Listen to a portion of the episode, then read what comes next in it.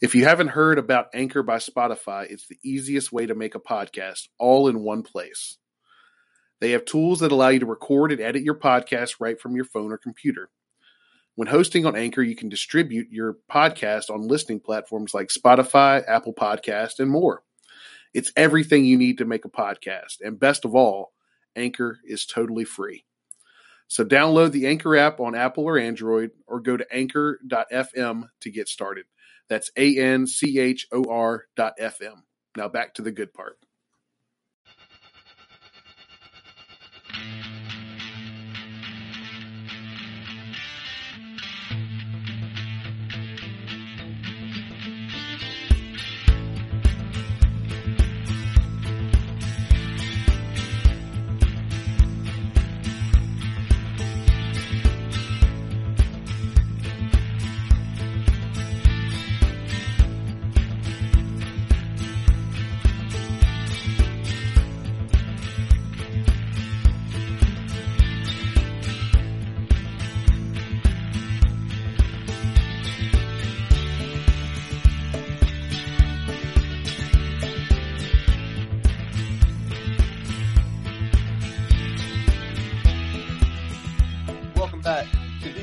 Boundary Corner podcast. Curtis Wilson here, my partner as always. Brian Siegel, what's up, fellas? How you doing, buddy? Oh man, I am doing good, dude. Uh, taking some time off at the end of this week, so did not work today.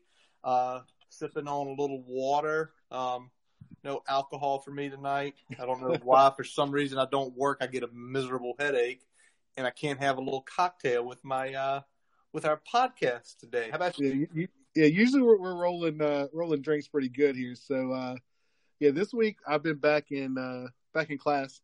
Uh, started the summer session, so I had Tuesday and then I had tonight. I just wrapped up about 20 minutes ago. So um, I'm finishing the night with what I call the rich man, poor man. So I've got the uh, 12 ounce bomber of Richmond Lager. Shout out Hardywood. And then I've got the uh, 16 ounce tall boy of Hamm's. So gonna roll with the uh, the bomber first, and then I'll finish it off with the Hamm's. Awesome, dude. That sounds like some college stuff right there, right? Go get a nice six pack and then finish it off with like a natty or a beast to get going Oh yeah, for the night. oh yeah. it's like I've got just enough money to spoil myself a little bit here. What am I gonna do? Oh well, eh, this nice little uh, spec bottle of Guinness is on sale, and I can couple that with some uh, some 12 pack of Natty. Let's let that ride for tonight. Let's go, dude. Hey man, you've been doing stuff around your house. I was gonna try to do some stuff this week here, but the rain has essentially uh, killed all plans because I was gonna try to uh, seal the deck, and it's just raining and raining. A little too saturated for that. I mean, like when I took these days off a couple weeks ago, like my thought was, "Oh, this will be good. I could get the deck sealant." You know, wife at home, we can work around her schedule. I can get it done. But nope, that ain't happening this weekend. So I don't know when that's going to happen. Since last time we talked, I've been to actually a few places like a Living Human Being, Home Depot, Trader Joe's, BJ's. Kind of feeling a little more normal. Uh, maybe that's a way to say it. You know, I saw you had some Hurleys. Did, you guys like had friends there over? Did you guys go out somewhere the other night? Yeah, so we grabbed some uh grabbed some wings. We got a couple other apps and things of that nature. So we grabbed that, headed over to a park, kicked it for a little bit. It was uh it was the first official day that Virginia was kind of opening back up. So we were in uh in Henrico and kind of threw down some wings on some uh buffalo cheese tots and uh they were they were pretty solid. And uh then tonight I had some fajitas from uh the patron and we got some Sarah got some nachos and Wyatt got his got his quesadilla. So it's been a been a good run here for us on uh, on, on scooping up some solid food, even though we're still doing the uh, the curbside uh, dance so far. How about you? Uh, well, we had uh, neighbors came up on Saturday. We got Hurleys. Uh, they made some daiquiris, had some beers in the cul-de-sac. Kids rode around on their, uh, you know, on their trikes and other little toys, and Jack rode his bike around. Um, it is funny you mentioned the quesadilla. Is like that. It's that. That's the official kid food if they go to a if you go to a Mexican establishment, right? Oh, absolutely. Yeah, yeah it's it's definitely the go to. Like Wyatt's weird. He won't uh he doesn't even mess around with uh, like chicken or anything his. He just wants straight cheese quesadilla and lets it ride. Yeah, same same with both of the boys. Um, although wife, when we make them at home, like we did here tonight, she slips chicken, steak, beef, whatever we have, and occasionally we get the what's in this everything. Eat it. it's good for yeah, you. It's good for you. Getting some bones here. All right, well, well, guys, today on the episode, um, we're going to dive into something that has been long going between me and Brian, an NCAA draft. But before we uh, tackle that, and literally, I mean, tackle that, uh, this, this, was similar to the Rushmore thing. We went. It was an undertaking, guys. It was an undertaking. but we, we got some hokey headlines here. Uh, first, the good news. Jaylen Jones, the 6'1", 185 wideout out of Thomas Jefferson here in the RVA, committed last Friday. You know, it's a little bit more special when those folks from the 804 commit to Virginia Tech. It just hits a little bit different. I was uh I was big time excited when um, when I saw that coming. I was like, oh yeah, because I think I think he's going to do some special things for us. I think he's got kind of a under the radar talent right now. Reminds me a lot of uh, of Cam, so I yeah. think we're going to see some good things from him um, in the future. I don't think he's necessarily a day one contributor, but I think long term he's going to you know pay some dividends for us. Oh, absolutely. And uh, that Thomas Jefferson program and give um, head coach PJ Adams all the credit in the world. Probably when we first moved here, you the same about the same time frame. Um, uh, they were bad, and now yeah. now they are a respectable program. Something he mentioned, and I can't remember if it was with Mark Davis or Lane Casadonte, but they interviewed him and um, he talked about sticking it out at Thomas Jefferson because Adams was not there when he showed up. They were not a good program. Uh, kind of, kind of tells you that kid's kind of uh, made out of something different when you hear that. So that makes me uh, extra excited. And then you you hear the cam comparisons. You see the the body types. You see some of the catches. I mean, he led basically the central region. You know, the greater part of the RVA in receptions and yards. So you know, I really think I mean, that's no small feat, man. I mean, you're playing against solid teams here in this region, so I think I'm kind of with you. I don't know if he's a day one contributor, but I think a couple years in, I think he definitely could become um, definitely a uh, definitely a player with what we're running right now.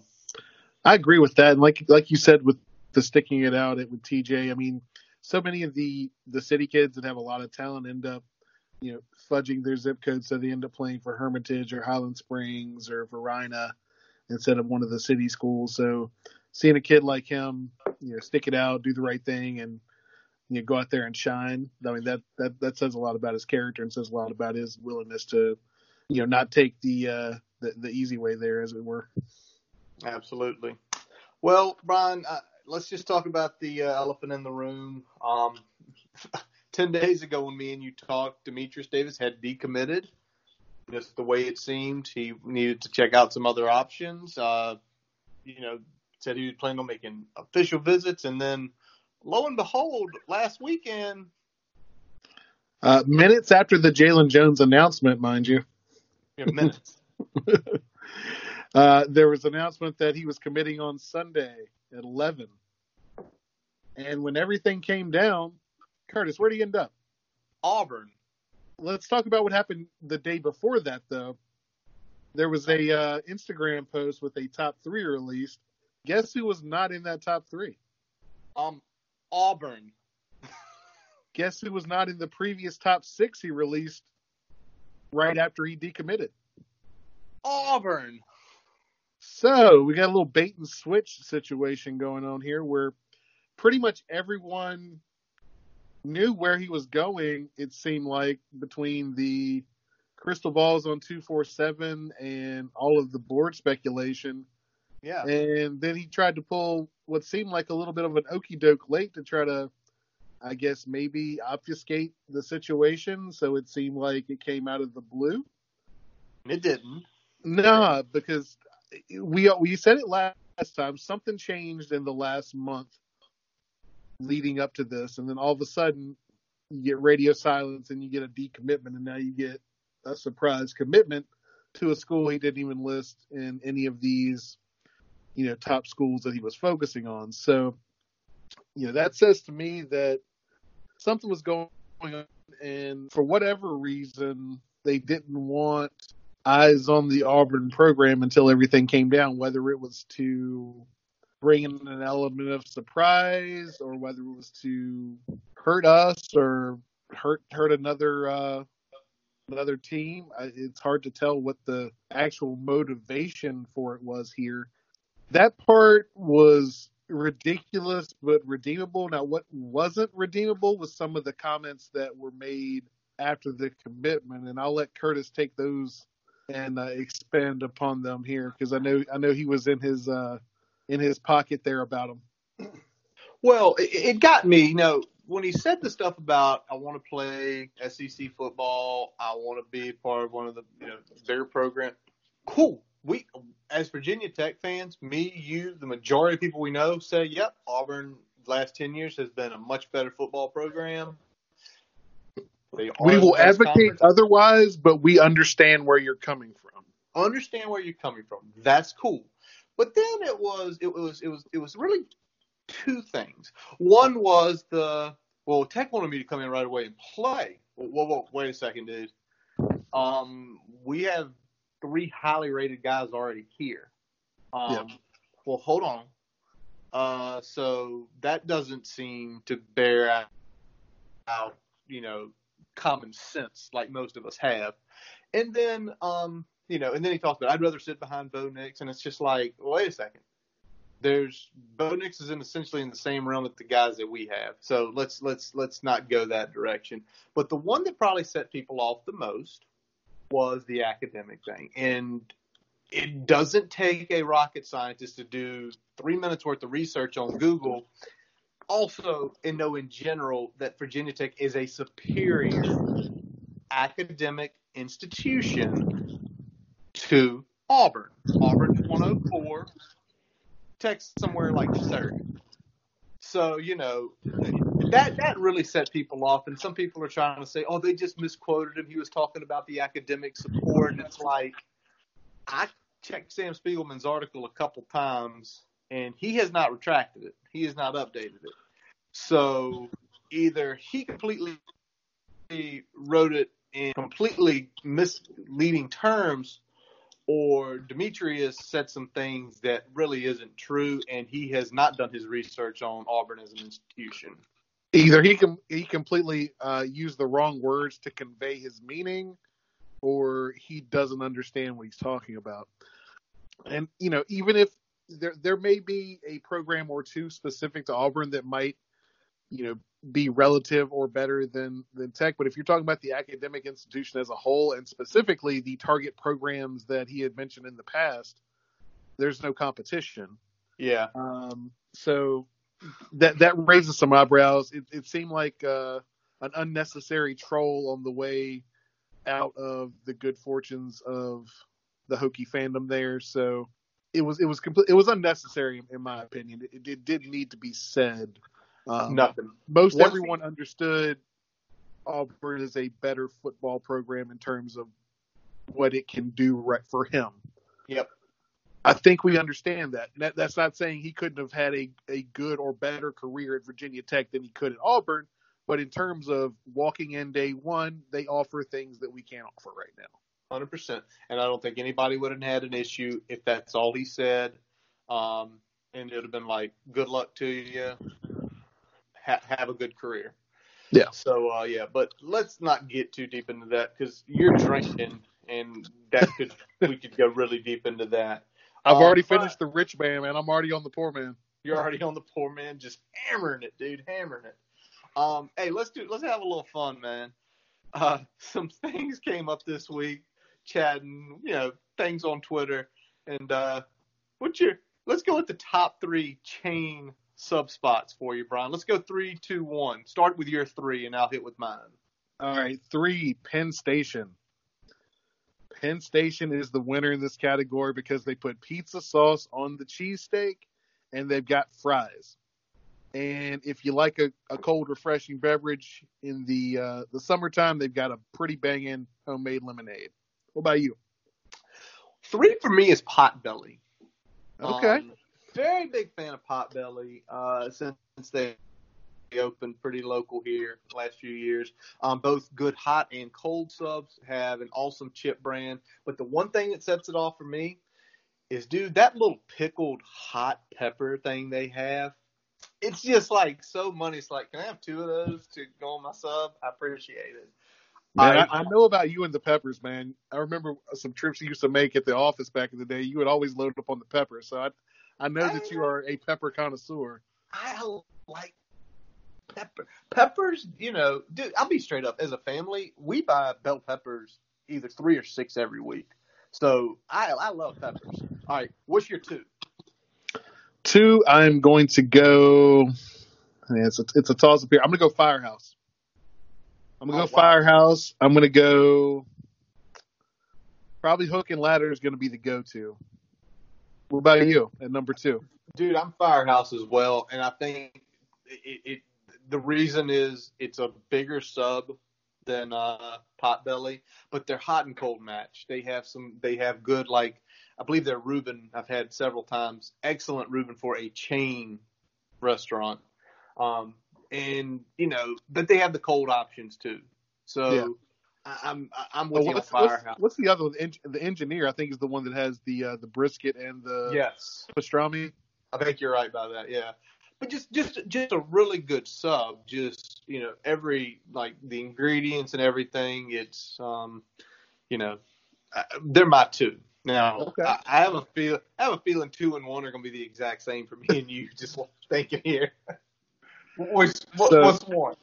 Number one, Jersey Mike's. And it's not a question. people. Nah, I've, I've got two go tos. I've got the I've got the number nine if I want something cold, and I've got the uh, Big Kahuna if I'm going for uh, for something hot. agreed on the big kahuna, but I love the can crow. The can crow special. That's my go to with the cold. But I think Jersey is Mike's the reason they're one is if you just want like a good cold cut sub, man, they pile it and they're very simplistic with their ingredients and it's good. The bread tastes great. They put enough meat and cheese on there where you feel like you're taking a sandwich. Um, and then the same with the big kahuna with those jalapenos, baby. Oh, now uh, let's just put it out here to those listening. Um, Subway is not acceptable in a top three. yeah, I, I've got no problem with you putting Subway somewhere, but it's not a top three. It really shouldn't be a top five. But it, you know, depending on depending on your locality and your exposure, I can see where a Subway might make a top five. But I mean, if you've been anywhere that has at least four sub shops, you should not have Subway in your top three.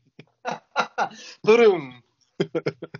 Makes me think we're going to end up doing an episode of oh the subs of Richmond one day because I'd be good with that. I'd be good with that. All right, buddy. I got I got a song I want to play for you for where we're moving next. All You right, ready? I'm listening.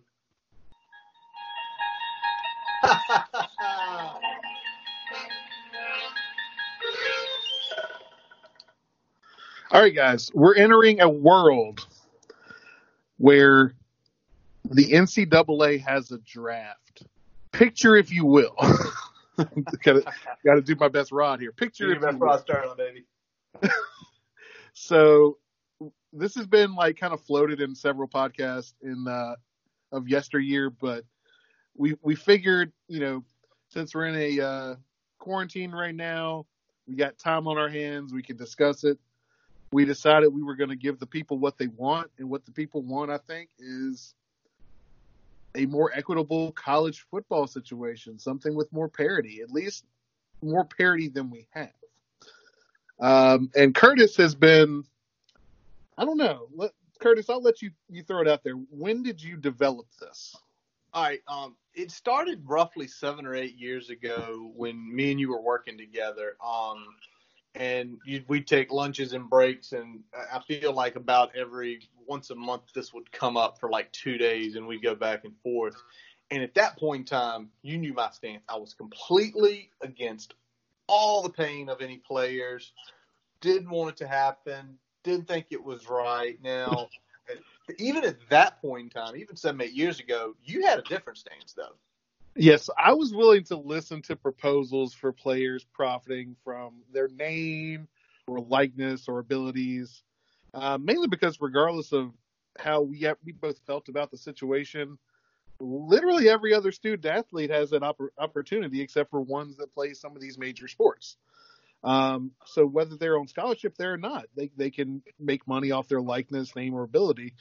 But NCAA athletes didn't have that privilege. So um, that's where my that's where my take was. But it seemed like Curtis, if he was gonna take a dive off here, he wanted something a little bit more revolutionary. Yeah, there's no reason to play it safe in that case. Um, because my, my thought was when you always talked about that was, well, whoever has the biggest boosters are just going to essentially hire the top prospects. If you got a booster who's worth sixty million dollars, you want to come here, son? Come on over. Here's sixty thousand. Uh, talk about my car dealership, whatever. Um, it, it, but as you slowly through those conversations, you you sort of kind of grinded at me over those few years because you hit some really good valid points. Um, but then I like I can remember like one of the days I first brought up the idea, it, it hit me, and I said it to you. It was like revolutionary idea, and the idea was this. And when I said it, I'm sure Brian's face, it, it, your face, it probably gave me one of those ooshka ooshka looks. But I said, "Hey, Brian, we can pay the players, but if we pay the players, they get drafted." He said it, and my first immediate reaction was, "Nah, that's that's not gonna happen. That's not gonna happen. That wouldn't be feasible. It removes the idea of scholar athlete almost completely, since a prospect wouldn't be able to choose where they would go if they're being drafted. But as Curtis started explaining what he was talking about, um, there's actually a little bit of a solution to that conundrum.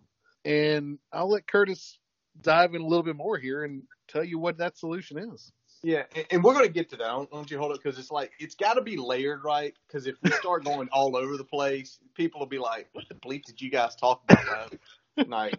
Um, but the one thing I can Brian during this time had always done, he really he challenged me on certain aspects of some of my original ideas. He played devil's advocate, even though at times there was no reason to play devil's advocate.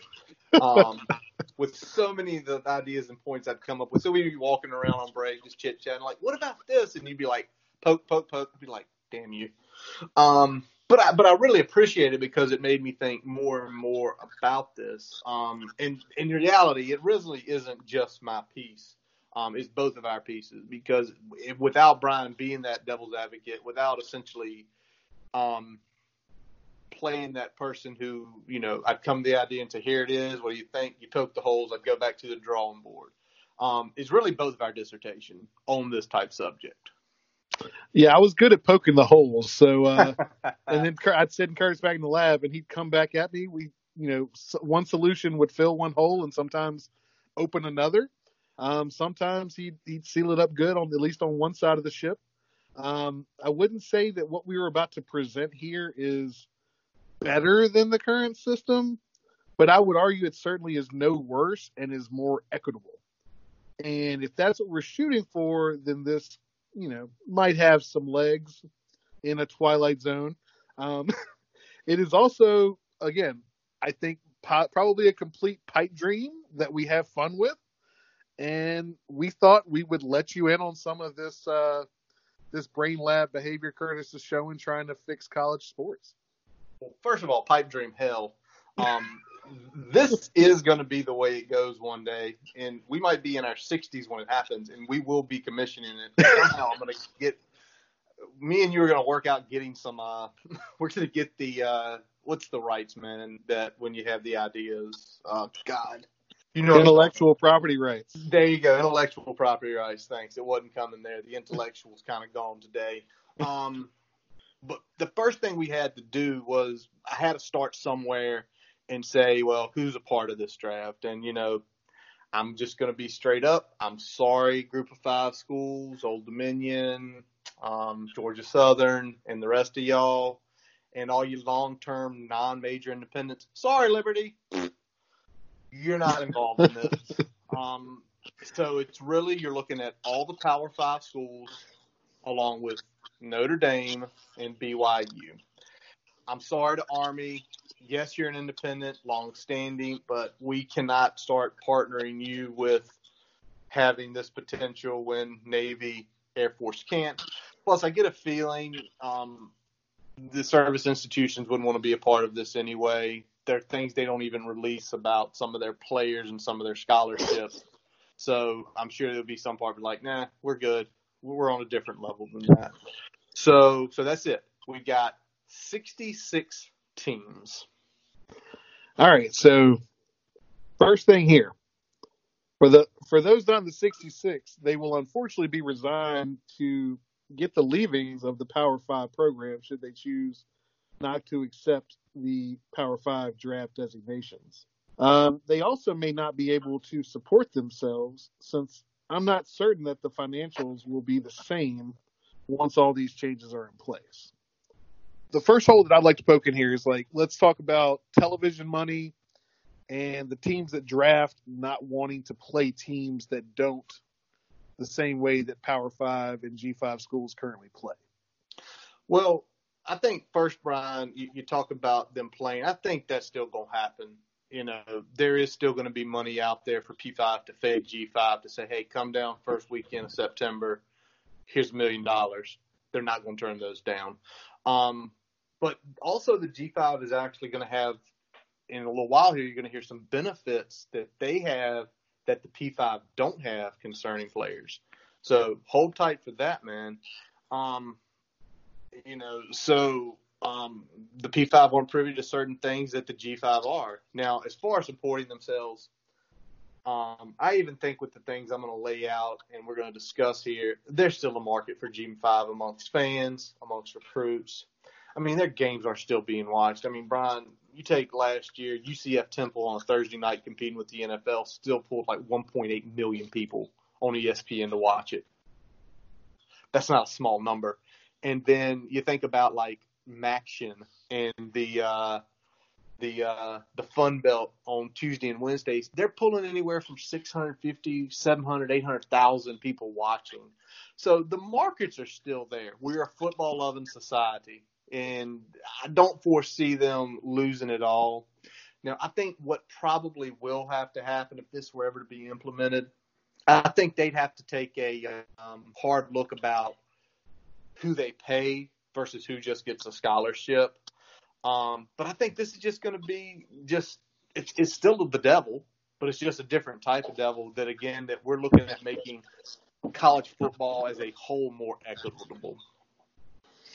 Okay, okay. So you're you're thinking that with the measures that are in place and with some of the cost saving features coupled with some of the extra media revenue coming in that they're going to be just fine. Absolutely, I think they're going to be just fine. Um, plus, you know, again, we're a football loving society, and the one thing I'm going to bring up here later is going to be about the money for that G5 over P5, which I think you're going to like a lot. But um, but now, hey, I got 66 team established. We got it right. Okay, well, we got like 66. Any, 66. But like any draft, you can't just throw out big numbers numbers, whatever, whatever. So I started doing some research and I kind of efforted and efforted and looked and said, all right, eight rounds feels right. It's about 528 prospects. That's where I feel that's going to be the size of this draft. There's eight essential picks for these 66 teams. Okay, so you got eight rounds, 66 teams. Obviously, theoretically, eight picks per team. So I like the number in terms of not being onerously long um, of a draft and problematic from a logistical standpoint. Got a couple questions for you though. All right. Normally, a recruiting cycle has 18 to 26, 25 to 26 scholarships available, depending on departing players, transfers, things of that nature. Um, where are the other players coming from to fill out the rest of the roster? And is there going to still be traditional recruiting for those sub 87, 86 rank caliber players? Because if we're talking about 528 prospects, we're talking about pretty much all the five and four star guys and a good number of high three stars. Absolutely. Um, yeah, it's theoretically eight picks, and then you know some things can happen that'll be touched on later about the theoretical eight picks. Um, but for the players who aren't drafted, let me hit them first. They're just going to be going through their normal recruiting process. For them, it's their decision where they want to play. And you are kind of right about that ranking caliber. It's why I looked at eight rounds because that's roughly your five star, your elite of elite, to your very high three, borderline four. Um, but also, eight's a very interesting number of how coaches have to sell kids because it's not a tiny number like, oh, you've got to sell three kids that get drafted. That's that's not that overly difficult, right? You know, but it's not like, oh, we're going to do 26 rounds. Well, first of all, we'd be here for three weeks, and that wouldn't be fun for anyone. But so they still have to they still have to kind of sell a kid and for the kid, I mean, you see so many guys get so excited about getting drafted, even if it's in the seventh, sixth, and seventh rounds. It's kind of a symbol. I'm I'm I'm one of the best. I was chosen by a Power Five team or one of the major independents to play football for them. So kind of like a badge of honor to say you got drafted in this. Okay. So it seems like if you're a Power Five school, scouting and selling their pick is still going to be very important because if it turns out, you know, whether the recruiting turns sour or more tape reveals that they aren't who you thought you were, you don't exactly have the ability to pivot to like a high three or a low four star plan B like you would under uh, current recruiting because all those guys are already going to be on other teams. So you'll have to try to sell an undrafted player that playing for you is better than going to a G5 school at that point or you'll have to find someone on the transfer portal. And since we're there, um, Curtis, what's the transfer portal going to look like under the system? All right, hold on. Before I hit the transfer, I, am going to agree with you 100% on this. The scouting, how you sell your program, finding culture fits, they're, they're still so important in doing this. Um, but to your point, it kind of starts. This is where I'm talking. We're talking about the equitable. It starts leveling the playing field that if a team doesn't have three tier one options at a positions, your scouts better be right about those lower guys. Um, because that's where so many of the elites, you know, they're, oh, the middle linebacker went down. What does that matter? They had the third best middle linebacker in their recruiting class the year after he came. It doesn't hurt them at all, um, compared to a lot of uh, players. Um, and, uh, it's to me why we look at this and you see that we've had a playoff for six years. Only 11 teams have went, Brian. Only yeah. 11 teams have went to that. So there's really no parity in it at all. Um, for me, I'm all with the new transfer rules for those players. Um, now, there are going to be, we'll discuss it when we get to the financial part, there are some financial consequences um, when kids do choose to uh, make that decision. It's going to be highlighted as we cover – the uh, salary portion of the conversation. Okay. So we've got the inherent benefits and the fact that you've still got to recruit under this system. All right, let's take a look at the draft itself. First, what type of draft are we having? Second, are there trades going to be allowed in this draft? And third, if they are if they are going to be allowed, um, would it be a pick package or would players be involved? And fourth, what are the ramifications of drafting a player that you know won't play for your school, oh, both yeah. for that player and for the school? And those are really all good, legitimate questions of how this goes. First of all, this is a completely lottery style selection. And for the first year you do it, you would drop all 66 teams in, um, pick them up 1 through 66 how that turns out is after that, you're looking at 33 and 33. So, for example, if you were in the first half of the first 66, the next flick, you're going to be in the back half. and you're going to split it split it up like that. I hope that does that make sense. You'll be rotating every year. You're either going to be at the front half of the 33 or the back half of the 33, and where you are is going to be um, essentially, you know, completely random. So you cannot tank to get extra balls. You get one ball, only one ball. Now, it's also going to be a snake draft. So think for most of us who play fantasy football, snake draft is how we do it. Again, this is where the selections kind of level out. You pick the highest, you know, five star because you had the second pick. Well, now you're having to wait.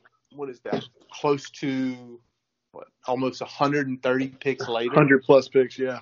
To make your second pick. So, although those teams who were at the back half one year, you know, they have that potential to get like a, well, we're going to get maybe a top 60 and then a top 80 guy versus if you're picking up front, we're getting one of the elites. But now, now again, how we scout this guy is going to be kind of important. So, um, you know, those things are pretty big on that. Now, there are there will be no trades allowed. Okay. Um, just none. You you can't do it. It's there's you can't be saying well, we're going to do this pick and this pick for this pick. Nope. You're getting eight players whether you like it or not. Not unless if you draft a player and they do not sign to play for you, they're going to have financial consequences. But I'm going to get to that later. But there are two things that can happen if they sign with one of the other 65 schools. First of all, that school will relinquish their pick in the next year's draft for the same round. So let's say your school of choice chooses a quarterback at 18. He doesn't want to play for you. I'm going to this school. Well, if that school chooses to sign him, guess what? You get their one pick the next year. Some compensation. So again, how you recruit. That school really wants that guy. He thinks he's worth it. Well, you better hope that the next year he is worth it because you're not going to have one of those elite 66 players to uh, go there. Now, Here's kind of the downside of it, but good for the G5 schools. If the school go, if that kid chooses to go to a G5 school, you're out of luck. So, you know, you still have to recruit the players and you have to know them when you draft them that you draft them, you know they're going to walk on campus and start playing for you. Okay. Okay. So, note to all these teams if this ever goes down do not put yourself in a John Elway or Eli Manning type situation because you will get screwed. and you might waste a pick. And even if you get a compensatory pick, you're putting yourself one cycle behind on some of these teams because you're you're essentially throwing away a, a, a high caliber player for one year. Exactly. All right, so lottery draft order with a snake format. So now we've got the players are drafted. Let's talk about financials. That's one of the biggest selling points for the system. Yeah, it is. Um, now you're exactly right with the Eli and John Elway comparison. Um, it's still why you've got to recruit. You've got to get to know these guys. Um, now there is some compensation for losing a guy, so it's not a complete waste. But to your point you just made, if you just tried to take a guy and he had no interest in signing, he left. Yeah, you got a compensatory, but guess what? Well, now you've got to re- figure out one of the other guys either in your draft or one of the undrafted guys that you're recruiting. Can you get somebody similar? Or to your point, well, the next year you're going to have an extra pick, but okay, great. That's next year. That doesn't help you. One thing about college is we know every year matters. so, yeah, you, but, you don't um, want to throw away a selection. I mean, you got some scholarships toward the, the, the low end that you know you you take a risk on guys, but you don't want to be throwing away your your eight top recruits for, from a cycle and knowing one of them's just not going to be there and give you any production. Absolutely. All right. So financial piece. Well, here's the big piece. All the Division One programs, P5, G5 independents, have the option to pay their players a set amount of twenty thousand dollars per year, along with their scholarship. Now, this will be at the program's discretion of how many players get paid. Now, the max number of scholarship players is 85. That's going to be the max number of paid players. So it will essentially match that. So if you have 85 guys on scholarship, those are the 85 guys essentially getting paid. So if a program chooses to pay all 85 players at 20,000, it is only a grand total, Brian, of 1.7 million a year. I mean, that's what do you think of that? Um, that's uh, that was my first big question when it came to the financial side. Is is this additional budget to pay players? Where is it coming from? Um, I know additional media proceeds would come into play because the more parity that you see in a league, the more people tune in and watch because there's more people that have stakes and and stakes that go beyond just whether or not a team wins or loses and whether or not a team um, you know gets them that parlay that they've been looking for. You know, bookies aside. Uh, so when we look at uh, for, so we got additional media proceeds from, that are open up to the university as a result of that from the conference and the NCAA. So that's going to be a portion of it. Um, but I think there would likely still be incentive to pay only players that were drafted versus the entire 85 scholarships under this proposal. But, you know, if you've got the resources, um, you might be able to pay them all. I think some of it's going to depend on what, what your, what your boosters can do. I don't know what, what that's going to look like, but in terms of being able to pump money into a program, is that going to help, still help those programs in, in a way? Well, you know, I mean, that's what's going to be the decision of each university. Um, everybody's going to have, you know, their bottom lines they look at, and you know how they decide to divvy up potential future monies and all that. But, but I mean, we we talked about it last week with with, with Virginia Tech. The football program had profits last year of twenty three million dollars. Dude, one point seven million ain't even ten percent of that, and we're one of those in the in the in the thirties and, you know, there's some programs clearly behind us. So, again, the schools have to determine that. Um, but again, the big piece is to your point you just made. Your Iowa State. And I know Iowa State's now better under Matt Campbell, but for years they were a doormat. You're getting better players. You're a more competitive team. more people are coming. More people are watching you on TV. So you're probably going to see money come back to the program regardless. Okay. So more money's coming in. Um, it would be nice for the NCAA to maybe come off of some of their money to help these universities, you know, meet that bottom line and not have to cut sports or rely on these um, extra donors to, you know, fund the uh, the system, the new draft system. But I don't foresee the NCAA necessarily changing their allotments to the conferences. What about you? Well, I mean, I think what you're going to see is the schools potentially are going to see a windfall from a deal covering this draft because we know people watch. I mean, you take a look at National Signing Day when it happens, ESPN, FS1, CBS Sports, they're all on top of it. So they're they're clearly covering it up. So you don't think if you have a, a draft where they're talking about the best high school players with 66 of the most popular teams, I think there's some help right there, man, to help those salaries. Yeah, if the NCAA is going to cover it, that cut cut it to the conferences and the schools, that would cover it because I know what networks for the NFL draft I think paid uh, a total of four, 40 billion to the NFL to cover the draft last year.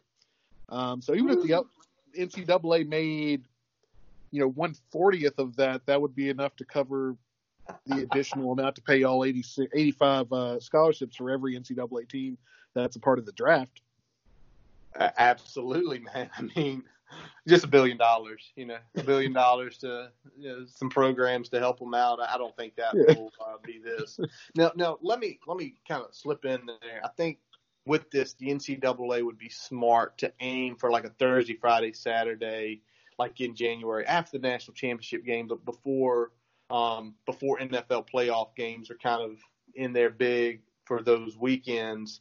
Um, because you're still essentially we're going to eliminate the early na- early signing period, and we're going to go back to the old school. You sign in February, so you're going to have a draft, and then a few weeks later, National Signing Day. So there's that kind of good time frame in there where they can uh, carve out a little uh, three day spot where fans like me and you, folks we talk with, our friends of other teams. Oh, who's who's not sitting down to see who your rival or see who's getting uh, taken? It's true, man. I think you know talking about that, Pro Bowl weekend is probably a very good weekend to look at because it's a couple weeks ahead of national the traditional national signing day. but it's on a weekend where you're not competing with the NFL that much, especially if you get it True. in Thursday, Friday, and Saturday. Um, especially if you're doing something in the daytime on on Saturday, I think you're going to be fine there. Um, so I think Pro Bowl week could really turn into something that's about more than just you know the guys that were good but aren't playing in the Super Bowl playing an exhibition. No, dude, I, I actually I love that idea, man. Because if you really have it, you have so many Pro Bowlers there who could announce their picks for alma maters. Um, and I know earlier, um, and we brought them up a couple times. You had some questions about the financial side. Well, we finally got here. We're we're we're through the draft when it probably should take place, what type of draft it is, but we are now here. Um, Yeah, so so we're talking about per athlete now. So we we've kind of addressed the big picture financials. Yeah. Let's look- let's take a look at the individual how it affects an individual student athlete. So you got the idea of paying 20k a year per athlete for up to 85 athletes per team. Um, so since we're still at the draft portion and not after a student has enrolled, what happens financially should a student athlete choose not to enroll at their drafted school? All right. Well, this is the biggest piece of financial for those athletes. If you choose not to play for the school that drafted them, but you choose one of the other 65 schools, that's a keep here, involved with the draft, you forfeit three years of salary. You essentially forfeit $60,000 worth of money. Uh, that's a lot of money. That uh, you, if you told me, Brian, if me and you were told each other, hey, if you go here, we'll give you 60 grand or we'll give you 20 grand a year to go to school here. Oh, okay, that's cool. But if you go over there, you're going to lose all that. Huh? Um, but remember the one thing I told you about the G5 schools? They had some benefits. Well, if you get drafted and you don't want to go play there, but you go play at the G5 school, your ECUs, your UCFs, um, you don't lose that salary. So G5 schools probably going to be hiring some recruits, recruiters to uh, go after some of those kids. Um, Okay. So now, so that that we're, we're talking about another situation where you know talking to, to kids are going to be cr- crucial. Absolutely. Um, it's it's, it's going to be crucial again staying with them. Now, you asked about some transfer stuff earlier too. I want to hit that real quick. It's going to be similar to transfer. If you transfer with the one-time exception, because I do like that a lot, to one of the other 65 schools, you do lose a year of your salary. Um, now, if you go to a G5 school, same way, you don't lose anything. Grad transfers, they're they're done with essentially the school they started with they don't lose anything when they transfer. They keep that salary. So the bigger piece here is, you know, you get drafted somewhere, you don't like it, but you don't want to lose that much money. You know, I'm gonna go here and get my 20k and then transfer what I want to go. Well, you know the dice rolls, Brian, when you start transferring because it's like you're going to be behind people already. You're not going to know the chemistry of the team. You're going to have to learn the playbook. Is it worth twenty thousand dollars to go somewhere? where maybe you think has more clout or maybe you think's a better situation. Okay, so it, make, it makes you think twice about clout chasing or going to these traditional NFL um, factories just for the sake of doing it versus sticking it out and showing what you can do on the field Exactly. at, at a non-traditional school or a or a school that doesn't quite have that uh, that same level of clout. So, piggybacking on that, so we're talking about G5. You know, still has that option in there, but the biggest critique I have is, you know, we talked about the the draft funding and the 60k for the draft eligible schools. Who's funding the 60k? Should a player choose to go to G5? Um, how many scholar athletes are they expected to be paid if if they end up playing for G5? Um, I mean, I really like the idea of the player losing out should they choose to go to another school because it requires the player and the coach to be upfront during the pre-draft process. Um, if you blow smoke up a coach's ass about being willing to play there, or they draft you and then you're you're in a spot if you change your mind or if you were bullshitting them um, you in jumping ship, now you actually got some real world consequences um, for for those decisions.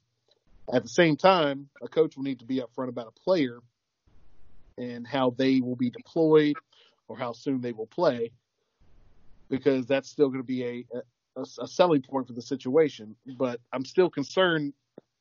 You know, if if if they go through all that and they still decide they want to go G5, how are they getting funded? All right. Yeah, I'm. I'm. I'm, I'm going to hit the G5 first, and going to come back to the other piece about you know the recruiting part of it. The G5 is going to have to fund their own salaries just like the other 66. Now, the number of paid prospects, again, we said it with the other guys. It's going to be at the discretion of the school. You don't want 85, you don't have to have 85. This is completely up to you. It's an option out there to offer the player this. Um, so they have to make those decisions. They have to look at their football budget some of them, you know, are looking at some of them are making money where this wouldn't be a problem. Some of them are probably the football program pays for itself. What do we do? There's four or five, there's 10 kids we really like we can get if we pay them, but how do we talk to the other 75? Now, to your other point, you're absolutely right about blowing smoke up people's asses and how you recruit. First of all, I don't think any player that gets drafted in this by a school is going to be one of those. Or they're just they just want to get this clout guy. Why are you going to do that if they potentially could leave? If we're drafting you, we feel that you are one of the eight players that can come in and make an immediate impact, right? No doubt, no doubt. If, that's, if you're that's my thought process. Having some immediate impact, or at least a starting role by your by your second year, I think that's going to be problematic if you're taking guys like that. Absolutely. And it's just one of those things because um, it's really where it starts leveling the playing field because now there's ABC options. Now you have to be real because you aren't getting those options. Now the coach has to be, um, you have to coach up those who aren't as talented. You know, if you don't have 11 five stars, you're getting in this recruiting class and you got two. Well, how good of a coach are you? Um, you know, that's that's a thing to think about. That so many times, like, are you really a good coach, or do you just have guys who are made for the NFL and you're just here riding them? So yeah. All right, man. Well, you know, the theme of this entire conversation has mostly been me arguing money, whether it's how to fund the draft or how to fund um, the 20K, whether from a Power Five or a G5 uh, situa- situation. Um, I haven't really focused a lot on logistics or bylaws, so let's talk logistics and bylaws. You know, what role is the NCAA going to play in governing this system? What rules exist for player image likeness? Um, and are there going to be any changes to the three-year rule for going pro. I know that's more of an NFL thing than an NCAA thing, but I think some of this is going to be reciprocal. And uh, how is pro defined under these new rules since players are being compensated directly for their play? All right. So, first of all, the NCAA would have three to five players of every team randomly off of the paid players randomly audited yearly. And by that, I think IRS, man, their financials, their assets, anything they earn or of value. So you want to set this up. So if a booster's starting to pay players and, and they get caught, how do most mobsters get caught, Brian? They get caught actually doing the crimes? No. We've no. all seen it. It's, it's usually finances that screw yeah. them over. So you know what? The inability to properly launder their money. There you go. So in this case, do I foresee it happening? Absolutely. But for me, I think you don't punish the kids that hard. I think you lay off the kids. Um, again, they're somewhere between the ages of 17 and 22. They're young, um, you know, kind of unaware of this. It, to me, you crush the school that lets it happen and you crush the boosters. When I say crush the boosters, they don't allow to associate with the school. They can't be anywhere near that campus they essentially get their pride and joy stripped that they're one of these guys that can walk and talk to all the players and get to know them, get the pictures and the autographs. Take it away from them. You want to see some boosters stop doing shit? That's how you stop them right there. Now, remove the clout. Remove the clout. Ding ding. Um, now, I would like to see going forward what the NCAA's guidelines are going to be um, for the name, image, and likeness rule that's coming down um, just to see kind of are they going to have a cap on that? I'm assuming they will.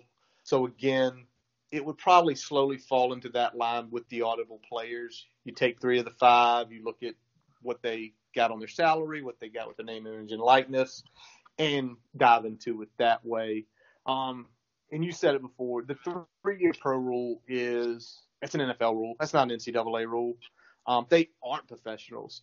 The reason these kids are being compensated is because they are representing their school publicly. Because as you know, and the one thing that stuck with me so long ago that when we started this conversation, most students can get a job working on campus. These guys can't.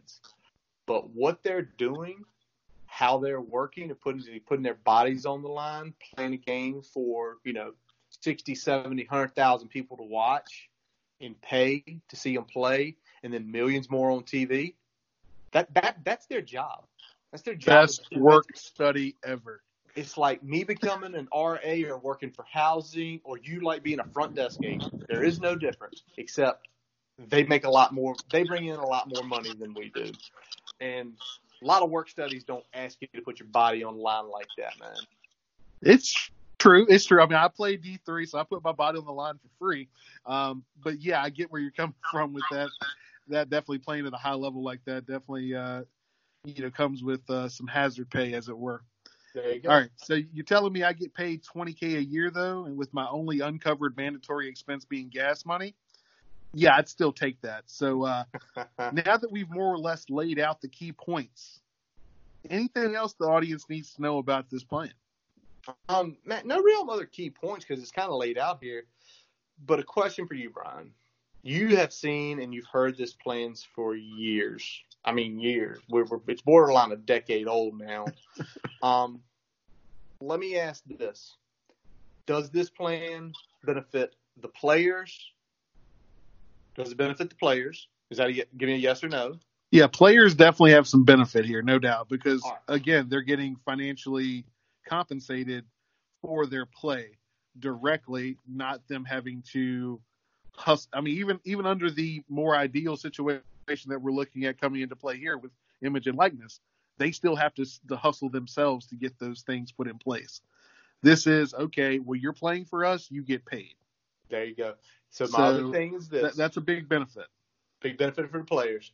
Yep. And does this benefit the top 10% of college football or the other 90?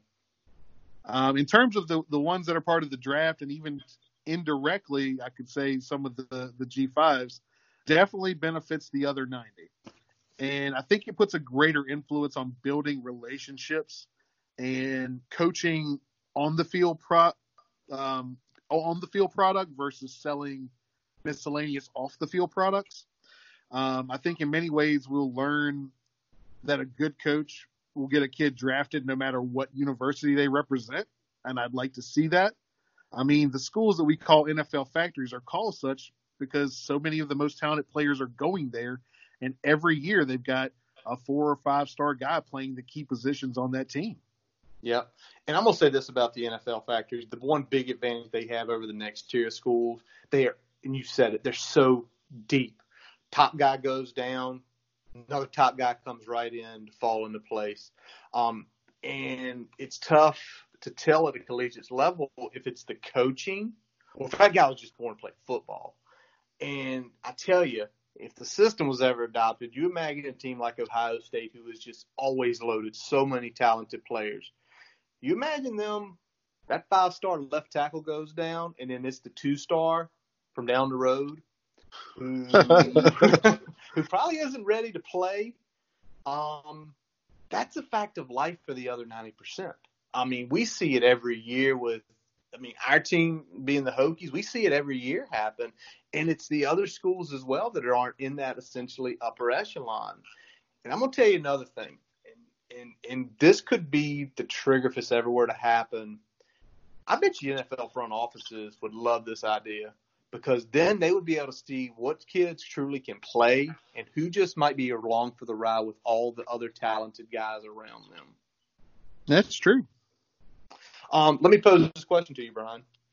Based on your knowledge of college football, you watch a lot. You're like me. You'll stay up till one in the morning watching the West Coast games. You'll watch some random games on, on Thursday night, Wednesday nights.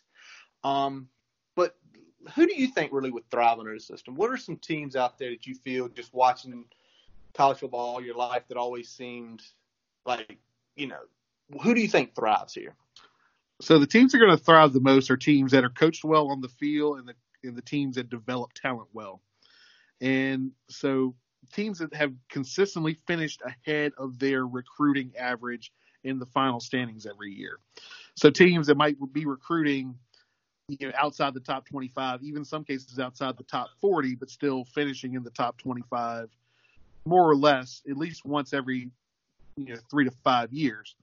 Um, you know, let's talk about teams like Wisconsin, Iowa, Virginia Tech, West Virginia, Texas Christian, Oregon, Stanford, UW, Mississippi State, and Baylor. I think all of those systems would probably have greater success under this system because you'd be looking at what they do from a talent development and from an on-field perspective, and not just whether they can stack their team with four and five-star kids. Dude, that, that, that's such a freaking awesome way to put it. I mean, I'd put Kentucky in there under Mark Stoops. What he's done there is great.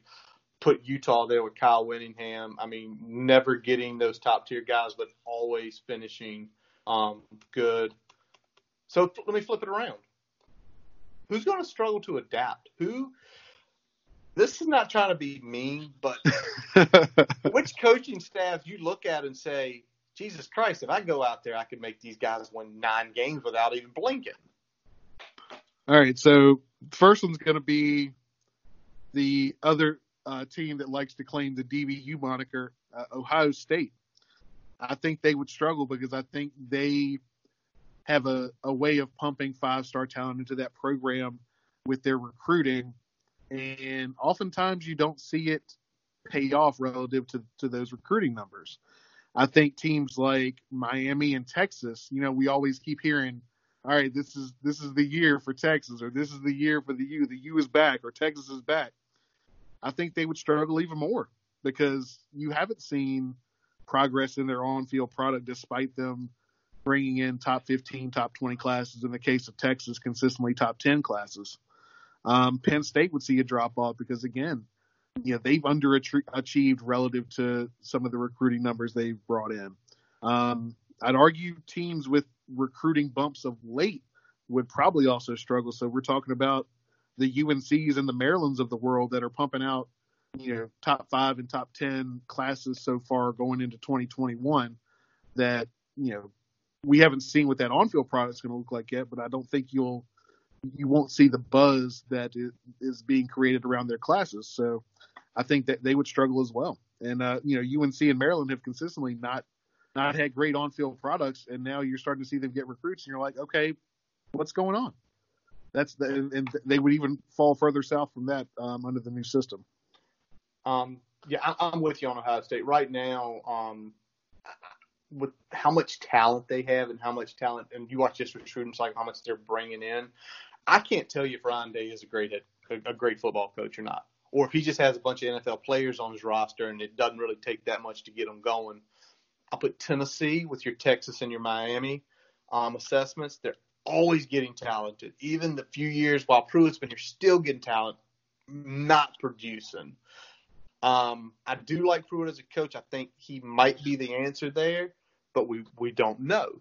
Um, now, the uh, I am going to disagree with you about Penn State because I do think James Franklin um, could be okay. He did some really good things at Vandy.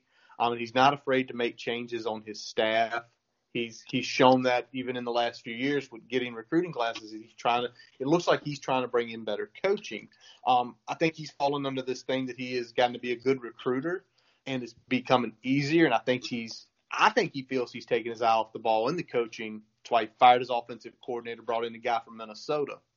Um, now, UNC and Maryland, they just have great recruiting head coaches. The biggest difference is this: Mack has won games in the past. Mike Locksley's sixth and forty. That's, that's just a, he's six and forty careers as head coach. That's atrocious. If I'm a kid's parent, I would just look and be like, "Hey, dude, how have you coached almost fifty games and you haven't even won twenty yet?" Yeah. I mean, I mean, it, it, and they still walk you know, in through the doors. It's like, okay. you would think you would luck into at least getting you know one one season where you, you you sneak into a bowl, and he hasn't done that. I mean, exactly. All right, all right. So there it is, folks. All right, so Curtis, you've laid out the plan. I've done my best to try to poke holes and bring up counterpoints so our listeners can know that I give I've given due diligence to to what you're laying out. Um, as I said at the beginning, it's not perfect, and some of the measures would make for some hard choices by 17 and 18 year olds because they'd be looking at their choice of university kind of in some ways being being stripped from them ultimately. So that that would be a big thing for them to have to decide on. It, it um, would be, but also being given eighty thousand dollars. Absolutely, yeah. There, there, there is an upside to that, but uh, but we're still talking about eighteen year year old guys, of which not all of them, even the five and four star guys, are gonna, you know, as the NCAA likes to point out, you know, make a career in something other than football and shit like that. So. the point the point is that you know you're you're still talking about that that being taken from their hands in in some some degree. So, but it would present a more balanced product on the field, and it would make recruiting more about the big picture stuff instead of the perception of a program. Big picture meaning on the field product and the relationships that a coach has with the players. Absolutely. It, it, it, would go back to that. And I think my biggest takeaway from this and what really kind of brought me to kind of say, okay, well, it's fucking out there, but you know, let's give it a ride. it is out there. And, but it's one of those things too that if somebody would show the projections of those P5 conferences, hey, you're going to make a lot more money a year. Uh, they'd look at Ohio State and they'd look at Texas and they'd look at some of your other programs and say, sorry, dogs, more money's out there. Why is the NFL king right now? Because of parity and that's why they have the draft. That's why you can't just walk in and say, "Yo, I'm the best quarterback in college. I want to come play for your team." You can't do that. All right, so here's the question, fans, that we're going to ask you. We're going to post out on Twitter.